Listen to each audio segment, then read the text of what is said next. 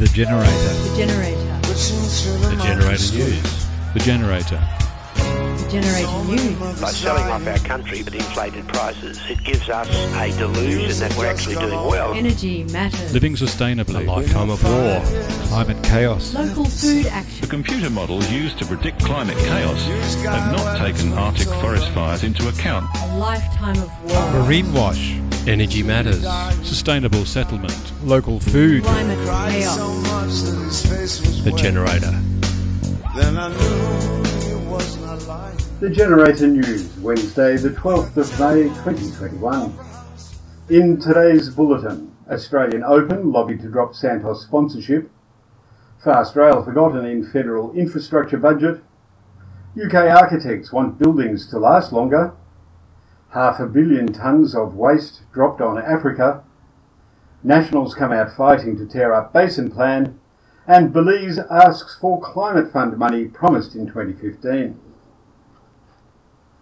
Organisers of the Australian Open Tennis Tournament have agreed to meet with Lucy Manne from 350.org to discuss the ethics of accepting sponsorship from fossil fuel miner Santos. Lucy Manne said, A sporting group promoting fossil fuels today is as irresponsible as a medical group promoting cigarettes in 1930. 350.org encourages citizens to join the 7,000 signatories calling on the Australian Open to drop Santos as sponsors.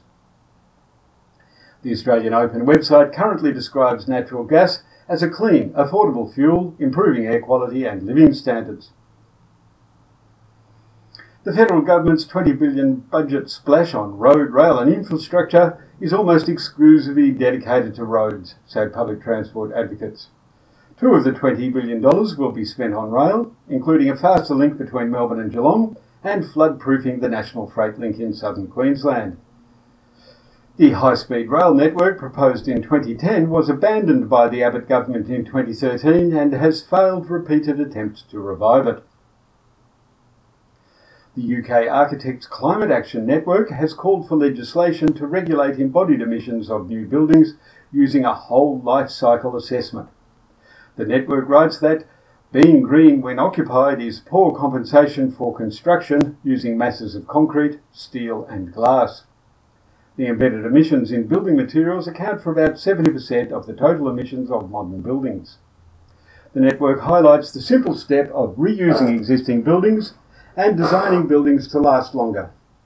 Most modern buildings are designed to last for only 25 to 50 years. China's refusal last year to take any more of Australia's poorly sorted plastic waste is part of a coordinated effort by developing countries to resist dumping of toxic waste, spearheaded by the Strategic Approach for International Chemicals Management, known as SACM. The group reported last week that the illegal trade in toxic and severely restricted chemicals has not slowed since the Chinese ban, with Africa now the destination of choice for the hundreds of millions of tonnes of toxic waste annually shipped from the global north. In a Senate committee hearing this week, Senator McKenzie of the Nationals called for an end to water buybacks and a review of the science behind the Murray Darling Basin Plan to give irrigators a fair go. The 2007 Basin Plan is controversial because it attempts to buy back water licences to deal with promises made by past governments giving irrigators more water than can be safely taken from the system. The Nationals dispute the science that shows there is not enough water to go around. The Minister of Finance in Belize demanded climate compensation last week, saying, We should be compensated for suffering the excesses of others and supported in mitigating and adapting to climate change. Australia formally withdrew from the Green Climate Fund, set up in 2015 to deliver US $100 billion each year to assist developing countries, like Belize, that suffer major effects of climate change while emitting relatively small amounts of greenhouse gas. Those countries also struggle to repay interest on huge debts to the global north, including China. You have been listening to the Generator News on Echo Radio 4ZZZ FM.